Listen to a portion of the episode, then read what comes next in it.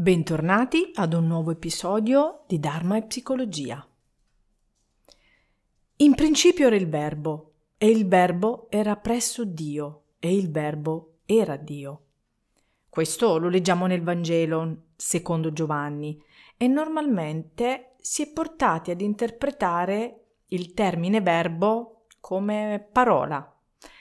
Ma traduzioni differenti e anche interpretazioni differenti ci rivelano che il verbo usato dall'Evangelista Giovanni in realtà coinciderebbe con il suono, che diviene lo strumento capace di mettere in moto l'universo e di costruire con la vibrazione tutto il creato. Che cos'è il suono? Il suono è una forma di energia che si propaga attraverso un mezzo, questo mezzo può essere l'aria, l'acqua o un solido. E questa energia viene generata da una fonte, come ad esempio un oggetto che vibra, e viene trasmessa attraverso il mezzo fino a raggiungere l'orecchio o un altro dispositivo di rilevamento del suono. A questo punto la percezione del suono, come ho detto poc'anzi, avviene appunto nel nostro orecchio e ciò è dovuto alla vibrazione delle particelle d'aria che colpiscono il timpano e che vengono trasformate in impulsi elettrici che vengono poi inviati al nostro cervello. Cosa fa il cervello quando riceve questi impulsi elettrici? Li interpreta e li definisce quindi segnali sonori e questo ci permette di distinguere i diversi suoni che sentiamo, come ad esempio la voce umana, la musica, i rumori ambientali e così via. Ora, dopo questa breve spiegazione mm, su che cos'è il suono e come lo percepiamo, potete comprendere come anche la parola, in quanto unità linguistica, è un suono o una serie di suoni che rappresentano un'idea, un concetto. Quando pronunciamo una parola, come sto facendo io in questo momento, produciamo una serie di suoni che vengono trasmessi attraverso l'aria e che vengono interpretati da, in questo caso dal vostro udito come parole. Le parole sono composte quindi da una combinazione di suoni che sono chiamati fonemi, che possono essere distinti e separati anche in unità più piccole. Ogni lingua ha un insieme specifico di fonemi che vengono poi combinati in modi diversi per creare parole e significati differenti. La pronuncia corretta delle parole è importante per la comunicazione efficace, poiché i suoni delle parole possono variare in modo significativo da una lingua all'altra o addirittura all'interno della stessa lingua. Quindi la comprensione dei suoni della lingua è essenziale per la comprensione del linguaggio parlato e questo lo vediamo quando andiamo in un paese straniero, ma anche quando andiamo nella stessa Italia in una regione dove parlano un dialetto differente dal nostro. Attraverso le parole noi siamo in grado di trasmettere informazioni, conoscenze, raccontare storie, costruire rapporti interpersonali, perché ci permettono di creare connessioni emotive con gli altri e di esprimere le nostre emozioni. Emozioni che possono essere di gioia, di tristezza, di rabbia, di amore. Quindi attenzione alle parole che usate con gli altri, ma soprattutto con voi stessi, poiché queste attiveranno una vibrazione che poi influenzerà non solo la vostra energia, ma anche tutto il vostro corpo. Ogni oggetto ha una propria frequenza di vibrazione naturale, che ovviamente dipendono dalle sue caratteristiche fisiche, come la forma, la dimensione, il materiale di cui è fatto, quando un oggetto viene fatto vibrare, emette un suono caratteristico che dipende dalla sua frequenza di vibrazione naturale. Quindi la vibrazione sonora è la base fisica del suono e la sua comprensione è fondamentale per la comprensione della propagazione del suono attraverso il mezzo e della percezione del suono da parte dell'orecchio. Che cos'è la vibrazione sonora nello specifico? È un fenomeno fisico in cui un oggetto o una particella in un mezzo elastico come l'aria, l'acqua, si muove avanti e indietro attorno alla sua posizione di equilibrio e questo crea onde sonore che si propagano attraverso il mezzo. Questo può essere causato da una varietà di fattori come forza esterna, perturbazione, sorgente sonora e può essere descritta in termini di ampiezza, frequenza e lunghezza d'onda. L'ampiezza della vibrazione si riferisce all'entità del movimento, che determina quindi l'intensità del suono.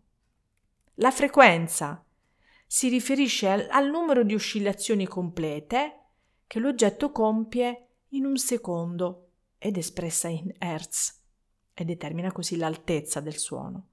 La lunghezza d'onda si riferisce alla distanza tra due picchi successivi nell'onda sonora e dipende dalla velocità del suono e dalla frequenza. La comprensione della vibrazione sonora è fondamentale per molte applicazioni pratiche, come l'ingegneria del suono, la costruzione di strumenti musicali, la progettazione di sistemi di comunicazione e anche la diagnostica medica. Infatti la vibrazione sonora è stata utilizzata come forma di cura in diverse tradizioni e culture antiche, come la medicina ayurvedica, la medicina tradizionale cinese, la medicina nativa americana. Perché? In queste tradizioni si ritiene che il suono possa avere un effetto curativo sul corpo e sulla mente umana e le tecniche di cura basate sulla vibrazione sonora spesso coinvolgono l'utilizzo di strumenti sonori come campane, gong, tamburi, cembali o altri oggetti che emettono suoni ripetitivi e armonici. Quindi l'uso della vibrazione sonora, usata appunto come cura, è stata anche oggetto di studi scientifici e alcuni risultati preliminari suggeriscono che la vibrazione sonora può avere effetti benefici su alcune condizioni di salute. Ad esempio, alcune ricerche hanno dimostrato che può ridurre il dolore, l'ansia, la depressione, può migliorare la qualità del sonno e aumentare il benessere in generale. Questa viene utilizzata in combinazione con altre forme di terapia, come ad esempio la meditazione, lo yoga, la terapia fisica e anche quindi per migliorare l'efficacia e l'esperienza di queste pratiche. Esistono molte vibrazioni sonore che possono essere considerate curative. In alcune tradizioni si crede che certe frequenze sonore possano avere effetti benefici sul corpo e sulla mente umana, però ci tengo a sottolineare che la scienza ufficiale non ha ancora dimostrato l'efficacia di queste pratiche. E quindi, prima di utilizzare qualsiasi tipo di terapia del suono, di vibrazione sonora per la cura di una malattia o di un disturbo, è importante consultare un medico o un terapeuta esperto perché la vibrazione sonora non è una cura universale per tutte le malattie e tutte le condizioni di salute e che quindi la ricerca scientifica è ancora in fase di sviluppo. La vibrazione sonora è una parte essenziale della vita quotidiana e si verifica in molti modi diversi.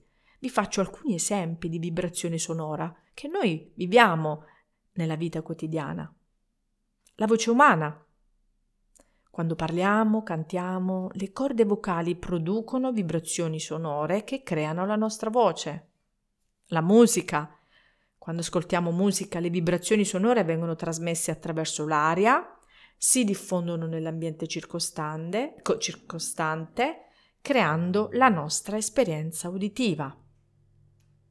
Gli strumenti musicali producono vibrazioni sonore uniche a seconda della forma, del materiale, della tecnica utilizzata per suonarli. Ad esempio, le corde di una chitarra o di un violino vibrano quando suonate e creano un suono caratteristico. Ma c'è vibrazione sonora anche nel rumore della città, il traffico, i suoni delle costruzioni, le conversazioni delle persone che ci circondano, producono appunto una varietà di vibrazioni sonore nell'ambiente circostante. E anche la natura produce vibrazioni sonore. I suoni prodotti dalla natura, come il vento che soffia, il canto degli uccelli, il rumore delle onde del mare, sono vibrazioni sonore che si verificano nella nostra vita quotidiana. Avete mai sentito parlare di 432 Hz? Ebbene, è una frequenza sonora che viene spesso associata alla terapia del suono e alla musica curativa.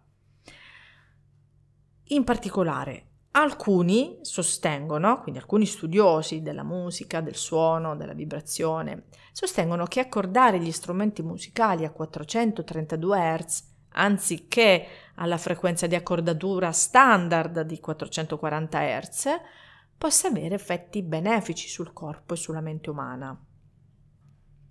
E quindi, sempre secondo questi esperti di terapia del suono e di musica curativa, la frequenza di 432 Hz è in armonia con la natura, è in armonia con i ritmi del corpo umano. Si sostiene che l'accordatura a 432 Hz possa aiutare a ridurre lo stress, l'ansia, a migliorare la concentrazione, a promuovere il benessere, ad armonizzare l'energia del corpo. Va notato che l'accordatura a 440 Hz è stata adottata come frequenza di accordatura standard per gli strumenti musicali e questo a partire dal 1939. E la maggior parte della musica moderna è prodotta appunto utilizzando questa frequenza. Tuttavia ci sono musicisti e produttori che invece scelgono di utilizzare la frequenza di 432 Hz per i loro lavori affermando che ha un effetto più armonioso, più rilassante. Cosa c'entra tutto questo con il corpo e con la mente? Allora, il corpo umano è un sistema vibrante molto complesso e ogni parte del nostro corpo possiede delle frequenze di risonanza specifica. L'insieme di queste frequenze crea un complesso armonico che determina il nostro grado personale di frequenza. Ognuno di noi vibra ad una personale frequenza. Tutti gli organi del corpo umano ed ogni singola cellula emettono una particolare frequenza e tali frequenze entrano in risonanza, portano quindi le cellule ad emettere dei biofotoni.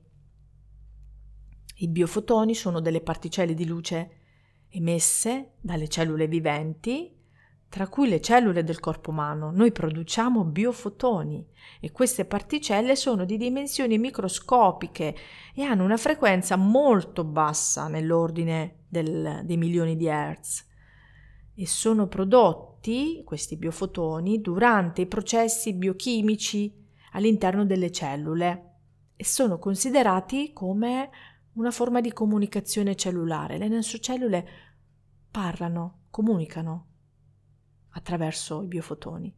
Quindi l'idea che le cellule del corpo umano possano emettere luce è stata proposta per la prima volta negli anni venti dallo scienziato russo Alexander Kurvish. Successivamente, poi negli anni 70 è stata ripresa dal fisico tedesco Fritz Albert Popp, il quale ha iniziato a condurre studi sulle proprietà dei biofotoni e quindi lui suggerì proprio che questi potrebbero essere coinvolti nella regolazione dei nostri processi biologici del corpo. Quindi il nostro corpo, ogni singola cellula che abbiamo emettono una particolare sinfonia, ma quando una cellula è in disarmonia, questa melodia diventa una cacofonia che porta squilibrio a tutti i processi metabolici e catabolici del corpo, alla mente e allo spirito Ecco cosa avviene quando ci ammaliamo. Oggi gli studi sui biofotoni sono ancora in corso, si sta cercando di capire meglio il loro ruolo nella biologia, nella medicina, ma comunque alcuni esperti suggeriscono che le anomalie nei biofotoni potrebbero essere utilizzate proprio come indicatori di malattia e che la terapia con la luce, come la fotobiomodulazione, potrebbe essere utilizzata per promuovere la guarigione del corpo. È importante sottolineare che comunque la ricerca sui biofotoni e la loro applicazione in campo medico sono purtroppo o per fortuna ancora in fase di sviluppo e non esiste ancora una solida base scientifica che utilizzi proprio queste particelle di luce nel, nella pratica clinica.